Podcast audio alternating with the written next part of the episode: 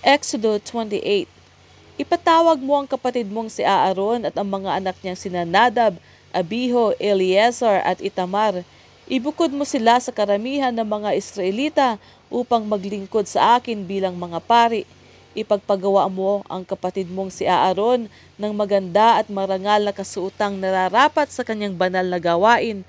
Ang mga kasuutang ito ay ipagawa mo sa mga taong binigyan ko ng kahusayan sa paggawa nito kailangan, kailangan ito ni Aaron sa paglilingkod sa akin bilang pari. Ito ang kasuutang ipapagawa mo. Pectoral, ephod, abito, mahabang panloob na kasuutan, turbante at pamigkis. Ipagpagawa mo ng sagradong kasuutan si Aaron at ang mga anak niyang lalaki upang magamit nila sa paglilingkod sa akin bilang mga pari. Ang mga kasuutang ipapagawa mo ay gagamitan ng ginto, lanang asul, murado at pula at pinong sinulid na lino. Ang ephod ay gagawin nilang yari sa ginto, lanang kulay sa asul, kulay ubi at kulay pula at hinabing telang lino at buburdahan ng maganda. Palagyan mo ito ng dalawang tali sa balikat na siyang magdudugtong sa harap at likod.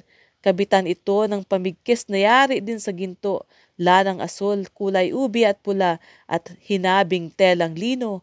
Kumuha ka ng dalawang batong kornalina at ipaukit mo ito ro at ipaukit mo roon ang pangalan ng labindalawang anak ni Israel, tig-anim sa bawat bato ayon sa pagkakasunod ng kanilang kapanganakan. Ipagawa mo ito sa mahusay na platero at ipakabit mo ito sa lalagyang ginto. Ikakabit ito sa tali sa balikat ng ephod bilang tagapagpaalala sa labindalawang anak na lalaki ni Israel. Sa ganitong paraan, dadalhin ni Aaron sa kanyang mga balikat ang mga pangalan ng labindalawang lipin ni Israel upang sila ay maalaala ni Yahweh. Magpapagawa ka rin ng dalawa pang patungang ginto at dalawang nilubid na ginto na ikakabit mo sa dalawang patungan. Gumawa ka rin ng pectoral na gagamitin ng pinakapunong pare sa pag-alam ng kalooban ni Yahweh. Buburdahan ito ng maganda tulad ng sa ephod at gagamitin dito'y ginto, lanang kulay asul, kulay ubi at pula at telang lino. Gawin mo itong parisukat at magkataklob. 0.2 metro ang haba at ganoon din ang lapad. Lagyan ito ng apat na hilera ng mga mamahaling bato. Sa unang hilera ay ruby, topas at karbungko. Sa ikalawang hilera naman ay esmeralda, safiro at brilyante. Sa ikatlong hilera ay jacinto, agata at ametista. At sa ikaapat na hilera ay berilo, cornalina at jasper. Ang mga ito ay ikakabit sa patungang ginto. Labindalawa lahat ng ang batong gagamitin upang kumatawan sa labindalawang anak ni Israel tulad ng isang pantatak sa bawat batoy na kaukit ng maganda ang pangalan ng bawat anak na lalaki ni Israel. Gumawa ka ng dalawang maliliit na lubid na ginto at ikabit mo sa pektoral. Kabitan mo ito ng dalawang argolyang ginto sa mga sulok sa itaas at dito itatali ang dalawang lubid na ginto ang kabilang dulo ng mga ito ay ikakabit naman sa dalawang patungang ginto na nasa tali sa balikat ng ephod sa gawing harapan.